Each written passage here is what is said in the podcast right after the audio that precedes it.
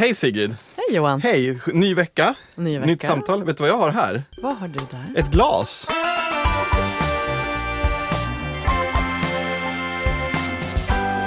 Ett Pinot Noir-glas vara exakt.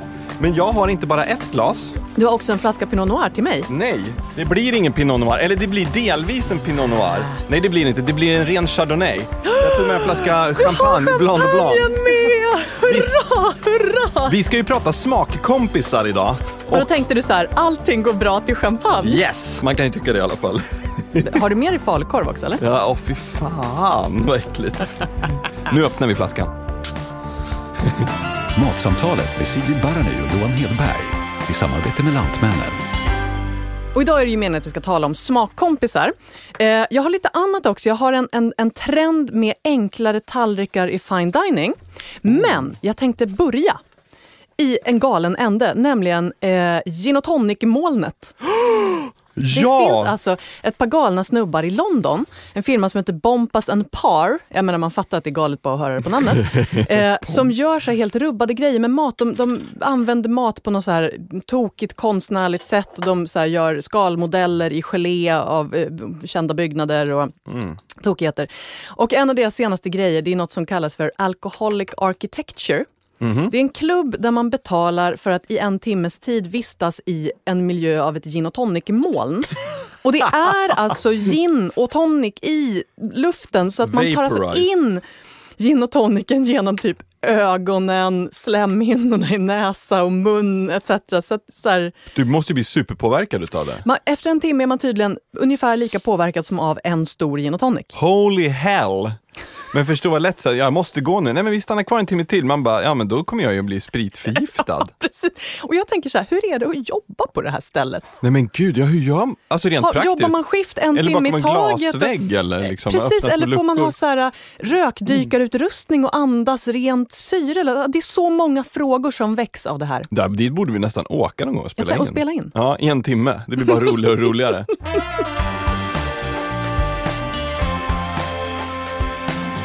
vill att alla ska tänka mer på vad vi äter och var maten kommer ifrån. På Lantmännen så jobbar vi med mat från jord till bord. Och finns det egentligen ett viktigare samtalsämne än mat? Vi har bett matprofilerna Sigrid Barany och Johan Hedberg att prata om mat. Om råvaror, matproduktion, matlagningstips och en hel del annat som handlar om just mat. Välkommen in i samtalet.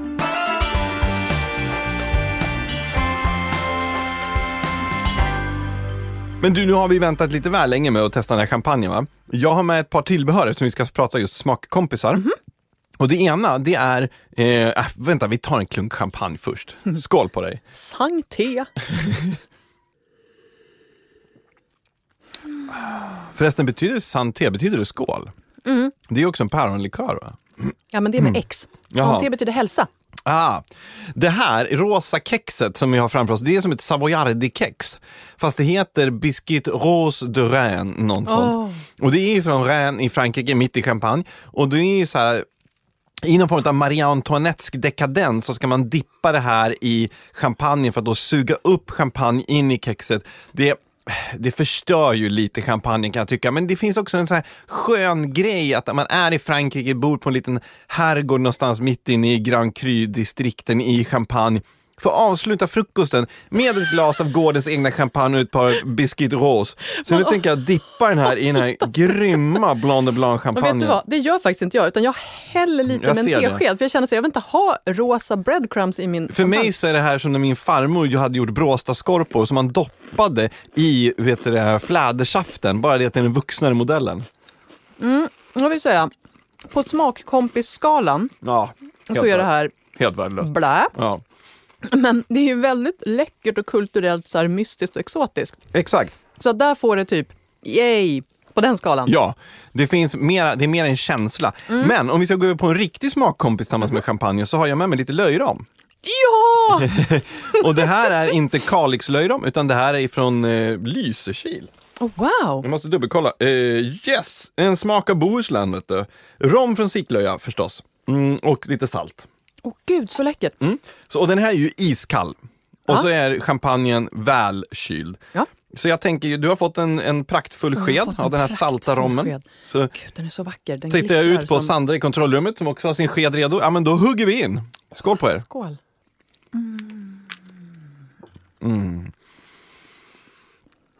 Och här har vi ju liksom smakerna från havet. En väldigt så här skir ton av, av Bohuslän. Och så kommer sältan och de här små, små nätta kornen. Och sen så kommer sötman ifrån champagne som blir ännu tydligare med det. har lite sälta i munnen. Precis, och sen är det den här, den här kalk, eh, gamla havsbottenkänslan i champagnen som gör någonting också mot, Ja. mot kaviaren. Mm. Men vet du vad jag ser? Nej.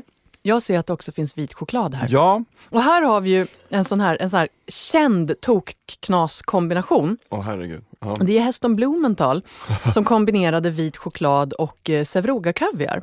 Mhm. Och bara, han testade det och bara, det här var ju jättegott. Varför är det det? Ja. Så han fick ju kontakta någon, någon eh, vetenskapsman som sysslade med det här. Som efter någon timmes analys kom fram till att båda innehåller aminer, delvis nedbrutna proteiner, som, som ger en väldigt smaskig smak. Ja. Och det är därför, det finns någonting i dem, de, de har olika smak och sen är det någonting i dem som knyter samman dem och det är därför det är så, så lyckat.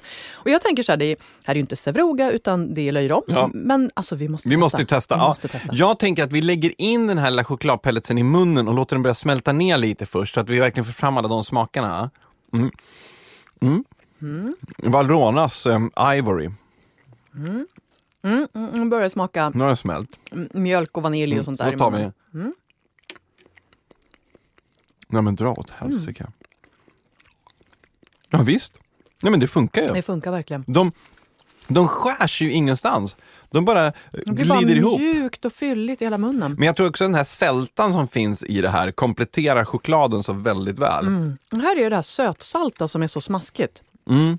Och lite senare kommer vi få reda på varför det funkar så bra ihop när vi talar med Magnus Svensson. Mm. Vi pratar ju smakkompisar och när vi pratar champagne då måste vi ju förstås beröra den vanligaste smakkombinationen som alla, ursäkta uttrycket, jävla hotell erbjuder som någon form av premiumpaket när man hyr någon dubbelrumssvit. Och alla högstadieelever som just har slutat nian. Ja, kava dricks det. En rutt, en do, alltså det är inget fel med kava. Eller en god prosecco. Men oftast är det någon så här 49 kronors eh, prosecco. Och Jordgubbar. fy fan. Alltså det kan ju inte vara rätt va? Eh, Okej, men låt oss vänta. Låt oss börja i rätt ände. Ja. Jag fattar grejen. Jordgubbar är gott, man kan mata varandra på, någon, på något så här eh, Hollywood-aktigt vis och det är lite mysigt och så dricker man champagne till.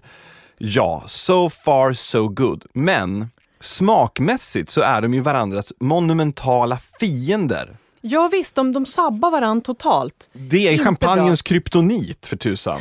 Ja, men, därför att jordgubbarna är söta I bästa fall. i bästa fall. Och liksom då blir Nej. champagnen sur och rälig. Exakt, så när du tar en klunk champagne så tänker du så här, oj då, den här var ju så här, inte så jättegod, men ah, ja, hon är ju snygg, så why the fuck not? Men är det inte också så att så här, champagnen är ganska koncentrerad i smaken och jordgubbarna upplevs då som lite mer vattniga än vad de är? Ah, säkerligen. För, och jag kan ju också tycka att champagnen dödas smakmässigt av jordgubben. Vad skulle hända om man till exempel saltade jordgubben? Ja, fan, vi har inga jordgubbar här, annars hade jag ju gladeligen testat det. Men jag säger så här, mata varandra med små skedar med löjrom. Okej, kanske inte högstadiebudget där. Å andra sidan, på högstadiet, unga får inte heller dricka champagne. Men, men jag menar, du måste ju kunna hitta andra kombinationer där som är liksom mera tacksamt. Eller bara drick champagnen som den är. Från varandras läppar. Precis, den bästa kombinationen är champagne och någon annans läppar. Eller navel. Gud i himmelen, det här kommer hon att ta med. Jag är livrädd för det. Men du, låt oss lämna champagnen. Jag känner att jag har tagit lite rodret på skutan. Det är strålande. Ja. Jag, alltså, ju mer champagne du häller i mig desto mer rodret får du ta känner Okej, jag tänker så här, vi ska fortsätta åt, anknyta till chokladen. jag. Jag, Utmärkt. Jag anknyter gärna till choklad any day. det kommer ju vara ett litet problem, därför att nu har jag i och för sig druckit upp min champagne här, men heter det, du får avvakta lite med sen att dricka mera champagne, därför att den här chokladen kommer nu att ta över Mhm. Okej, munnen. mm, här har jag en bit mörk choklad Mhm. och vi har tidigare pratat om den här blåsningen med att eh, här, mörk choklad är bra choklad. Fuck, jag tappade den. i upphetsningen. Här, du får en ny. Varsågod. Ehm, det där är ju en, eh, det där är ju Valrhona, i mitt tycke en av världens bästa choklader. Deras 66 procent, jag vill inte gå in på mer detaljer, men den är väldigt välgjord och den är väldigt välsmakande. Den stoppar du nu in i munnen, låter den smälta, men ovanpå den så har jag då hällt lite olivolja. Och ovanpå olivoljan ligger det ett par bitar av ett bergssalt. Det behöver inte vara så vansinnigt som just ett bergssalt. Men poängen här är att olivolja och mörk choklad gifter sig otroligt bra. Och genom att ha små bitar av salt och inte vanligt tunt, du vet, så här finkornigt salt eller ännu värre det florsockeraktiga popcornsaltet. Utan att man har flingsalt så att du får tydliga saltupplevelser som kommer som pang, pang, Mm, det är pang. även det är taktilt för det säger crunch, crunch. Det är en textur i det här saltet. Ja, in, bra. Och det är det som gör det så bra till exempel på mm, bit grillat kött eller liknande. Men saltet rundar av chokladen, tar fram smakerna. Du vill bara ha lite grann. Och olivolja och, och mörk choklad är en jävligt spännande kombination. Det händer någonting med... För att olivoljan har lite beska i sig. Yes. Och Lite så här grönhet och sen syran i chokladen. Och sen är det ju lite beska i chokladen. Det händer någonting där, där beskorna knyter ihop sig. Mm. Och saltet rundar av den så att den inte blir allt för läbbig för, för gommen. En av mina Mm. go-to-desserter att göra var just en chokladkräm som jag fyllde upp i en liten kopp, hade på lite olivolja. Och så en lite så här ätbara blommor ovanpå för färgen och så en lite havssalt. Och gärna också lite rostade hasselnötter från Piemonte. Piemonte. Men då har du poängen då, du har det här krämiga från chokladen och, och sen så kom och folk bara olivolja till, det verkar helt galet. Och gärna också, nu börjar närma oss februari och du får tag i Novello-oljorna som är liksom gräsiga som satan. Va? Med nyklippt gräsmatta. Ja, det vart lite tårta på tårta. Eller som vi också säger en, Taftologi. Välkomna till språksamtalet. just det, Här tar vi många saker i vår mun. Språket, maten, champagnen. champagnen. Jag känner vi kan inte släppa riktigt här jordgubben och champagne, för många vill ju ha den här jordgubben och champagnen i deras romantiska natt på någon carpe diem-säng på något spa i något bohuslänskt samhälle. Men vet du det? Det får det att låta så attraktivt. Jag vet, det är så himla mysigt. Åh, kom snuttis, vi åker iväg på en carpe diem helg. Men grejen är att ehm, om man doppar jordgubben i choklad, då skulle det funka Ah, då? pop, pop, pop. Nej, inte, inte med champagne. Nej, säger jag. Säger nej. Men Mm. eh, jag, har, jag har faktiskt väldigt intressant recept på en jordgubbssås till pasta. Kräks inte riktigt än. Holy hell! Det är alltså färska jordgubbar och, eh, och det är lite basilika grejer och sen är det väldigt mycket parmesanost och, och så har man salt och svartpeppar. Men är du på uppriktig? Man bryner lite smör först också och man dunkar ner skivade jordgubbar i det där. Man kanske inte vill göra den här pastan, det, det blir inte så vackert att man matar den med jordgubbar. Men jag tänker att om man kör lite ost, parmesan funkar jättebra Ah, till champagne med ja. sin sälta, sin lagrade fylliga ton. Och så har man eh, små bitar jordgubbar lite som sådär som man har som osttillbehör. Ah. Då tror jag att man skulle kanske kunna komma mer undan med det. Ja, men det är fortfarande inte bra. Eller möjligen typ en, en salt, krämig färskost Ja, med jordgubbar. ja. På Nej, en ja. liten knaprig eh, crostini-krustad-artad grej. Så ta med en, en liten färskost Ha också till det där spat. Precis, ha alltid med en liten parmesanbit, en liten parmesanhyvel eller en liten burk med salt.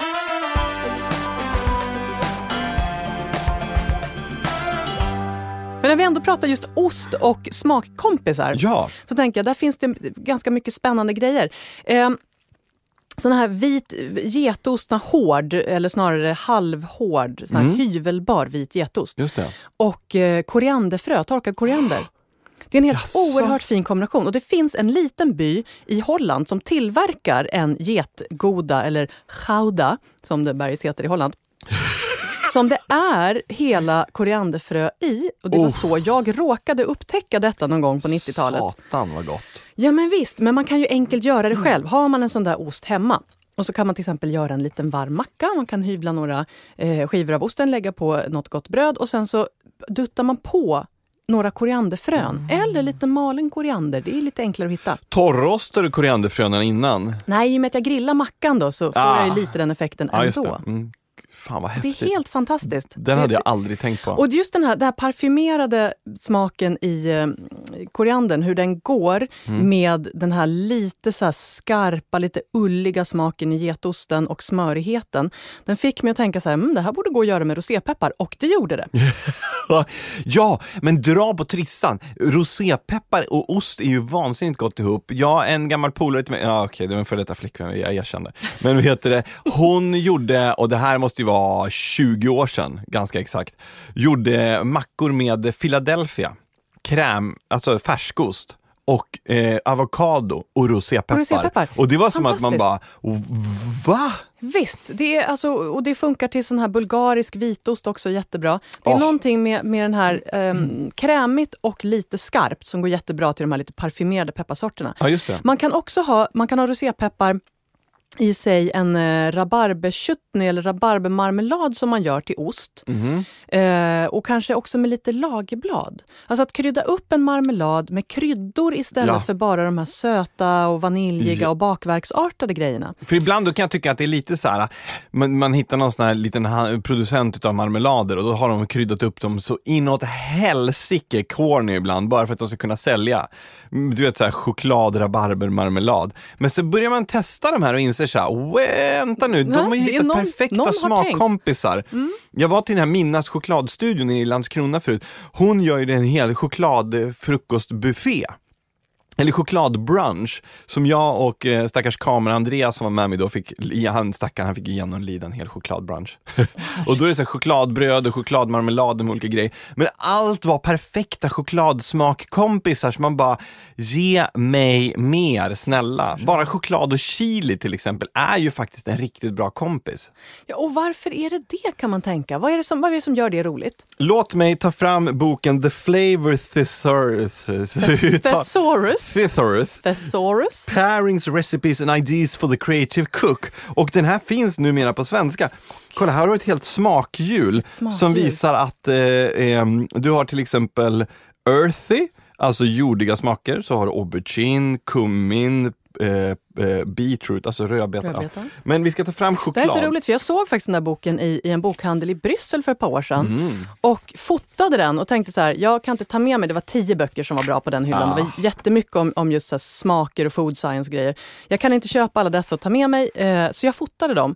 Och sen har det inte blivit av att jag skaffat den. Och sen så kommer du här med den här otroliga boken. Menar du hon som har skrivit den här, hon har, ju, alltså hon har ju gjort ett sånt hästjobb. Det är hur många smaker som helst och allt vad de passar med och varför och hur man kan göra. Alltså det är recept, typ snabba, enkla recept. Ja, det är inte bara det att hon skriver så här, ja det här är gott, utan det är så här, bara den här om choklad och chili är en halv sida. Hela boken är ju på 400 sidor nästan. One of the original wow flavor pairings to have made its way around the world is chocolate and chili, bla bla bla. Chili mm. Det var ju någonting som, som fanns eh, alltså redan i, i de här gamla indiankulturerna innan conquistadorerna kom till Sydamerika. Så blandade man ju kakao och chili i ceremoniella drycker. Ah. Framförallt så rekommenderar de att man ska använda torkad ancho-chili för den är liksom chokladig i sig och då gifter de sig ännu bättre. Men det är förutom att de smakmässigt passar ihop så är också fettet i chokladen är ju bra därför att det dämpar då en del av hettan i chilin Åh, och då lyfter får man då lite av den smakerna. smaskiga smaken, att man blir inte helt eh, upptagen i sina sinnen av att det gör ont på tungan. Exakt! En annan som är bra på det här med smakkompisar, det är ju Magnus Svensson.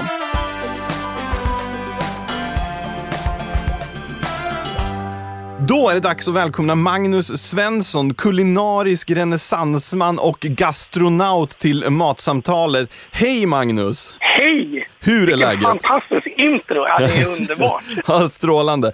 Hörru du, vi kastar oss direkt över dagens tema. När det gäller smakkompisar, jag skulle vilja att du förklarar lite magin bakom. Varför funkar vissa saker så bra ihop? Jag tror att det är att vi måste börja dela upp det här ordet smak. Men vad är doft, vad är smak, vad är munkänsla, vad är konsistenser, vad är temperaturer? För allt du äter när du plockar sär av kommer du se att varför finns de där? Det är inte kanske för att lök heter lök, utan för löken har ju en smak, en arom och en konsistens. Och det kommer att göra att de blir goda tillsammans. Ja. Eller kanske kompletterar eller tar från sina kompisar. Men va, om, man, om man vänder på det så är det så här, vissa grejer funkar ju absolut inte ihop. Vad är det som, vad är det som händer där? Vad, vad, går, det- vad går det ut på? eh, apelsinjuice och mjölk är ganska äckligt. Ja, som apelsinjuice och tandkräm. Och tandkräm. Ejo. Ja, och det är nog för att mjölken har så mjuka syror, när mjölksyran är så mjuk. Och den är så rund. Och när den får en hård syra eller något annat starkt så känns det som den spricker. Och då blir det här otäcka känslan. Men lägger du något annat lite mysigt sött i den, lite O'boy eller värme med lite honung och annat, då blir det en sötman, tar bort lite sötman och lägger en arom och då börjar vi tycka de är kompisar. Så det är nog att det är en för hård syra mot en för mjuk produkt i syra. Spännande. Men jag tänker hur mycket av det här, det här med vad som, vilka smaker som passar ihop, hur mycket har det att göra med, med kultur, geografi, var man äter, hur man är uppvuxen och så vidare? Massor. För tittar vi då på, eh, Rickard Tellström pratar om smakackord. Pratar du med någon som är uppfödd i Skåne så kommer den människan ha ett ackord som speglar den smaken man är uppfödd med och gör att man tycker saker är gott. Och där tror jag typ, till exempel Kalles Kaviar, det här äh, lagrade torskrommen som är sötsaltad och rökt gör att den passar de som har smakat. Men kommer en kultur som inte äter det så tycker de att det är jättekonstigt. Det har man ju sett de här, de här tv-reklamerna där de ska få amerikaner att äta Kalles Kaviar och de blir helt chockerade. Ja, för att de inte är van med sådana fermenterade produkter 2017 för allting ska vara färskt. Men jag kan tänka mig att en eh, sydkorean skulle nog tycka att det är häftigare. Är van med fermenterade produkter. Svenska köket är ju jättenära kines eller många asiatiska kök. Sötsalta brytningen med lite smärta.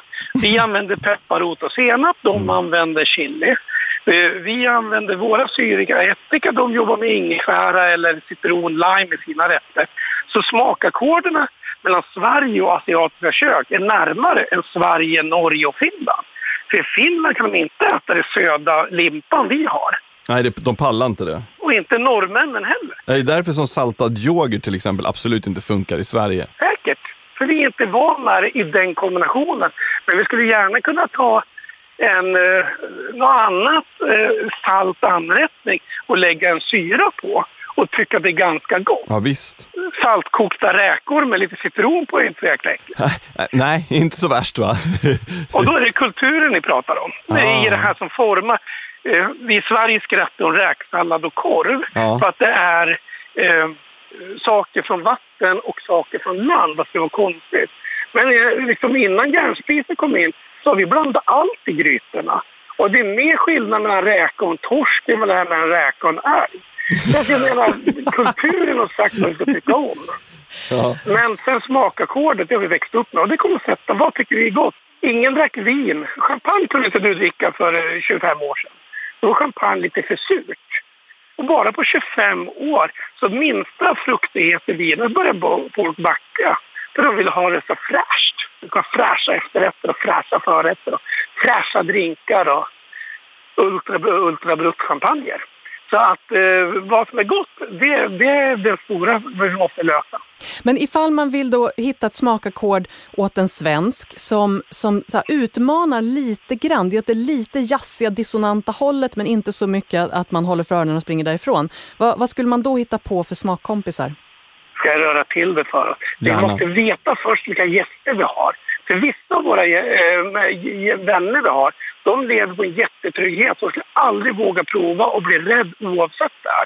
Så vi måste hitta några av våra polare som upptäcktsresan som tycker det här är spännande. Och då är det det här som är gammal kultur med lite salt i kaffet istället för socker. För att bryta beskan på en högre arom. Att, eh, nu är ju saltet kanske inte så trendigt, men att våga gå in med den på lite beskare smaker för att lyfta upp aromer. Det tror jag folk kommer att reagera på. Den var bra, den var enkel, den var klassisk och traditionell, det där gillade jag jättemycket. Och sist då, vad är dina favoritsmakkompisar? Ja, de enklaste som finns det är sötsalta brytningar. Lufttorkade skinkan och melonen. Det är, som, det, det, det är konsistensen, är mjuk mot hård, lätt mot seg, salt mot söt. Du har umami mot det ena, du har olika temperaturskillnader, kalla meloner. Helt plötsligt får du in...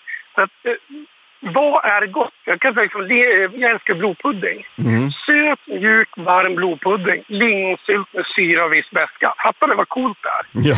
Det kalla mot det varma. Ja. Mm. Det salta mot det söta med den knaperstekta baconen. Konsistenserna mellan hårda stekta bacon mot den mjuka blodpuddingen med tredje konsistens med lingonsylten.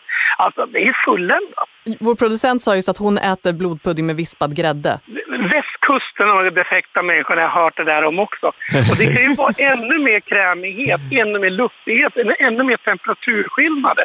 Och det är den här kulturen, att jag inte vågar prova det mellan eh, andra som har gjort det, har känt att det här tillför. För att det, skulle vi, blodpudding är ju släkt med eh, pepparkaka. Ja.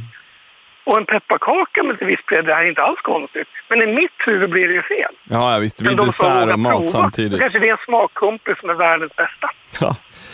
Tusen tack Magnus, det här var ju fantastiskt kul att få höra om. Du har fått oss ännu mer taggade på det här, att prata om smakkompisar. Tack så jättemycket för att du var med i Matsamtalet. Tack att jag fick vara med. Om man inte är Magnus Svensson eller har tillgång till the thesaurus av coola smakkompisar så finns det ju nätresurser. Jag tänker främst på Lisa Förare Vinblads blogg på Taffel Ah. där hon går igenom smakkamrater. Just det, det på är ett bra. oerhört uttömligt sätt. Och det var så här, jag satt ju och skrev lite anteckningar inför det här avsnittet och så här, vad är gott, vad är gott? Och, och jag märkte att det blev så här ganska unruly det blev ingen struktur riktigt i mina anteckningar. Och sen tittade jag in på Taffel och insåg att det hon gör det är att hon tar en råvara och sen så listar hon alla smakkamrater. Medan när jag tittade på mina papper då såg det mer ut som någon form av polyamorös hive där alla var ihop med alla. Vilket känns lite mer som du också på något sätt. Tydligen, jag, förstår inte. Men ehm, då, då skärpte jag mig lite och så började jag försöka utgå ifrån ett gäng råvaror som jag gillar och ofta använder. Så att jag tänkte, jag tänkte ge några såna här sköna kombinationer helt Ja. enkelt. ja, för det känns lite mer som du och jag, att vi blir lite ostrukturerade i det här. För att man skulle ju kunna ha lite ångest över det faktum att eh, vi liksom inte har en, en tajtare Att vi liksom, inte själva värld. är en thesaurus. Jag kan säga, när jag ser den här thesaurus av eh, smakkombinationer, att jag blir så här, jag hade velat skriva den boken. Jag vill typ vara den boken. Sant. Bring it. Okej. Eftersom vi dricker champagne så tänkte jag börja med ostron. Mm, mm, logiskt. Ostron går väldigt bra med rökig whisky. Eh, va? Detta lärde jag mig faktiskt av Håkan Fällman som är ju en köttman. Utan dess like. Och vi satt och drack whisky och så sa han det här vore väldigt gott med ostron. Och jag så här, hoppade upp och bara, vad sa du nu? Men tänk dig, alltså rökighet i whisky det är lite som någon sorts kärartad historia. Mm. Ostron smakar hav. Hav och kärade rep. Det går ganska enkelt. Ja, men du fattar. Jo. Och Så det finns testa. inget i dem som skär sig mot varandra. Nej, tvärtom. Det finns ju en sälta i whisky från den här torven. För det är ju massvis med natrium i den. Nu dra av mig baklänges. Men, ouch! och där får du även in rökt olivolja. Ja, ja, ja. Att röka ostron är gott, att Ja. röka en, en, en smaskig, lite grön, gräsig olja och Ja. ha på ostronen. Ja. Gräsiga, gröna smaker går ganska bra ihop med ostron. Men funkar- Till exempel gurksky, eller selleri eller fänkål. Ja, bingo, bra! Visst va? Grillad citron. Syra, alltså citron och ostron är ju en så här känd kombo. Salta ostron, syrlig citron, jättebra. Eh, om du grillar citronen och får till den här, så här lite karamelliserade svarta ytan extra bra. För då får du lite sötma där då eller? Får, du får lite karam- karamelliserad sötma så att, det blir, så att du stärker upp umami i ostronet. Coolt. Att det blir ännu mer så här, mm, munkänsla på det hela. Eh, apelsin, i synnerhet då med lite rå fänkål. Och lite rödlök. Apelsin och ostron. Pyttelite. Häftigt. Apelsin, fänkål och rödlök som i den här sicilianska vintersalladen. Det går ju väldigt bra till väldigt mycket fiskiga grejer. Funkar fin, fint med ostron. Jag Istället för den vanliga mignonette-vinägretten. Jag älskar att du refererar till den som den självklara sicilianska vintersalladen. Som God, ingår inte i det att alla vet om det. Men jag måste få lägga till en grej. Jag gillar ju inte ostron. Nej, Tyvärr. Jag vill ju se mig som någon som går på den franska kusten iför, eller den svenska kusten, by all means. Plocka ostron för hand. Och, Grebbestadsostron, ja. my God. ja men gud, jag vill, jag vill dit! Jag vill, men ät, gillar du friterade ostron då? För det är en Alltså- fin inkörsport. Ja, ja, ja, det är möjligt. Jag, ja, jag har faktiskt ätit det någon gång och tycker att det är ganska gott. Det roliga är att jag känner en, en sommelier i Uppsala som, som är en, en av mina bättre polare. Och vi var ett gäng vänner som skulle käka ostron och då skulle de gratinera. Så han svor på att aldrig äta det. Han tyckte det var att förstöra ostronen. Han provade det och var helt förälskad i det. Jättegott. Och det tyckte jag var gott. Men de godaste ostronen jag har ätit någon gång var nere på Vrå i Göteborg. Eh, och det, Frida Rånge, eller? Det är ju Frida Ronge som startade det, nu är hon mera på tak i Stockholm. Men ehm, hennes gamla parhäst där nere är, håller, ju, håller ju fanan extremt högt. Men en av hennes grejer är just så här yuzu och ostron. Precis. Ja, och då har du, det här var ju världens längsta sidospår, men yuzu och ostron, då har du också citrussmakerna, syran och så ostronet. Just det, och så den här, den här... Precis, och då är det så här, umamin i ostronet, Mhm. eh, så det, den är ganska, den är ju ganska så här, tungt långt ner i ett smakspektrum. Om man tänker sig ett, ett musikaliskt ackord så är det lite baston. Jag önskar att folk kunde se hur mycket jag sitter och ler just nu. Och jag sitter och gestikulerar, vilket jag gärna gör när så här, det är radio och jag inte behöver synas. Eh, och sen så har den här aromen i, i eh, yuzu-skalet, för det kommer ju alltid med lite av aldehyden när det duttar i lite yuzu i, säg ett ostron då. Och den skimrar ju någonstans högt uppe i diskanten. Ja. Så att det gör att det knyter ihop smakdjupet med smakhöjden. Citrus och ostron, oh yeah.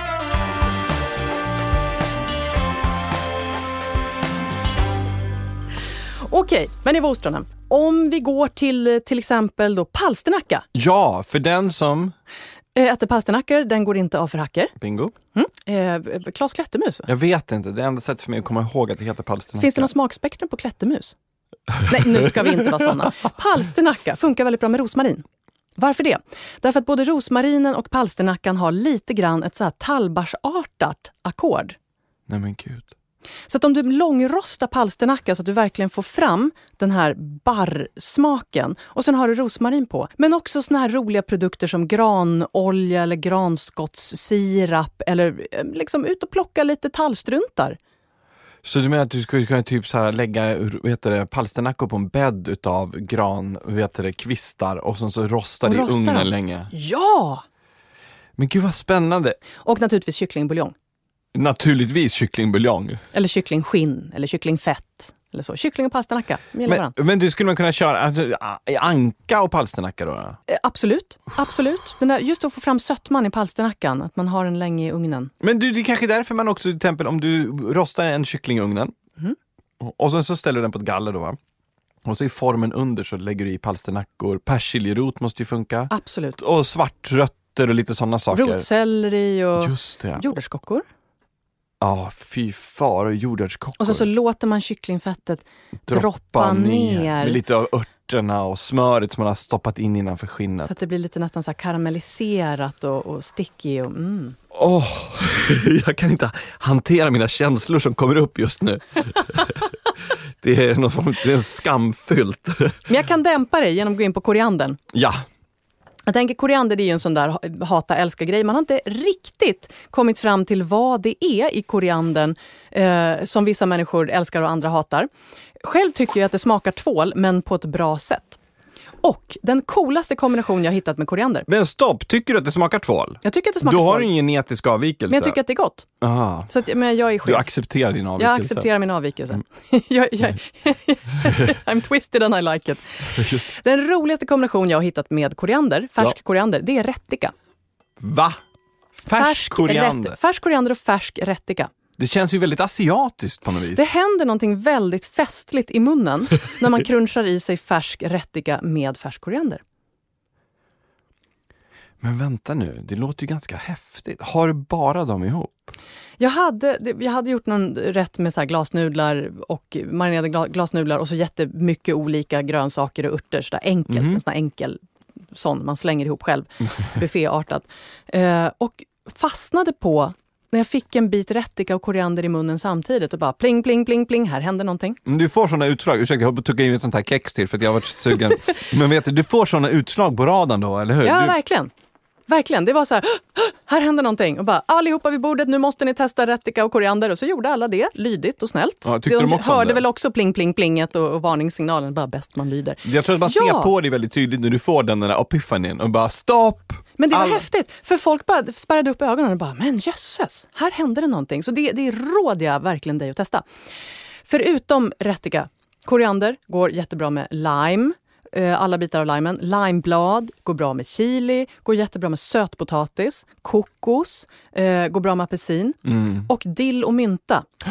Koriander, dill och mynta funkar väldigt roligt. Så någon form av treenighet då liksom. Precis. Vad kallar man den där franska... eh, mm, Mirepoix. Ja, Det är ju också en sån där treenighet, ja precis. Det är ju eller, en sorts lök, en sorts aromatisk eh, grönsak och en söt rotfrukt. just Det det. vill säga typ lök, morot, selleri. Just det. Men så kan du ju även göra en det här lilla paketet med örter som man snurrar ihop och slänger ner Åh, i bouquet garni. mm, bouquet garni. Just det. Och det är så fint. Då tar man vad är det, timjan, rosmarin och Lagerblad. lagerblad och så, så snår man ett snöre runt och så slänger man ner i grytan så får det koka med. Så lyfter man ur precis när det är klart, får massa smak. Precis, Men då gärna man- inför gästerna ska man säga oh, jag ska bara lyfta ur bouquet garnin. Ja, just det. Jag här fick ju lite av min eh, polyamorösa eh, hive med jättemånga smakkompisar. Men jag, fan, vi ska gå ner en hel säsong om bara smakkompisar känner jag. Man kan aldrig ha för många kompisar.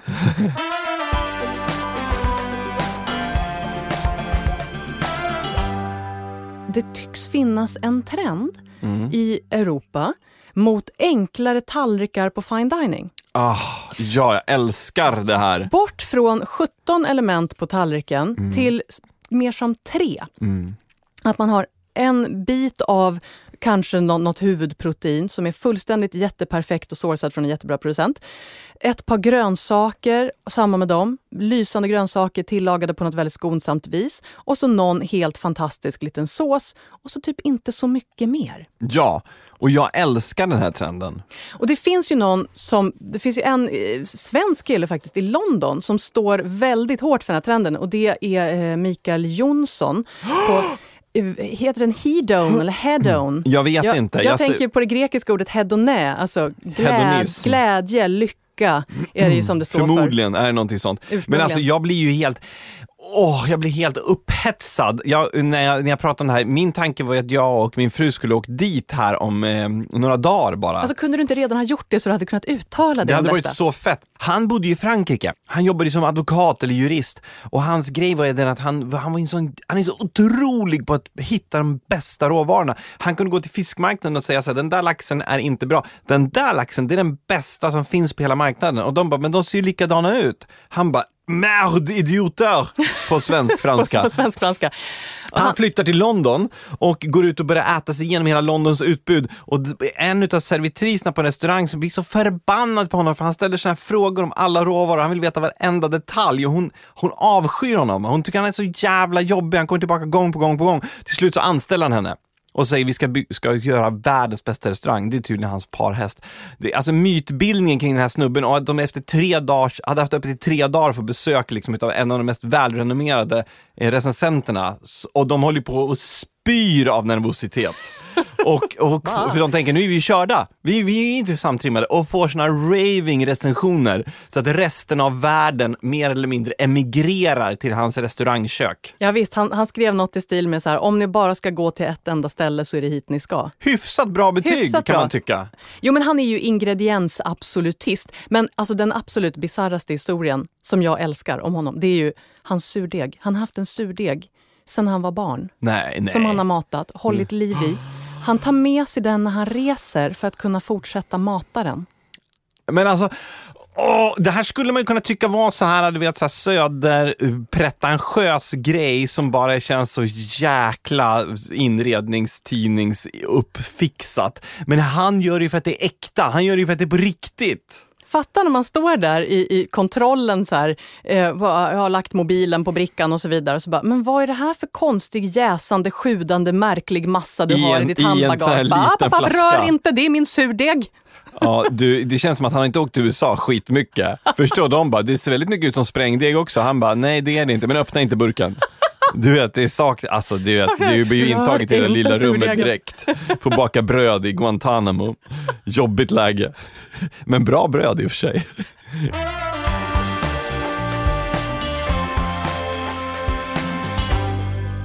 Men här ska inte jag sitta och bara prata om smaker, jag tänkte faktiskt bjuda dig på någonting också Johan. Joho! Eftersom jag har lite kex i munnen igen. det här är en av mina eh, roligaste smakkombinationer som jag är väldigt nöjd med. Det är en rödbetspuré med lakrits. Och så äter man den med lite hallon till. Du skämtar. Varsågod. Tack. Och det är bara rödbetor, lite smör, lite lakritspulver. och så lite färska hallon. Funkar jättebra till anka, funkar jättebra till vilt. Vad fin den var. Den är väldigt Är det bara att prova? Mm, Väntar vi på någonting eller kan jag bara testa den direkt? Men Ät, ät.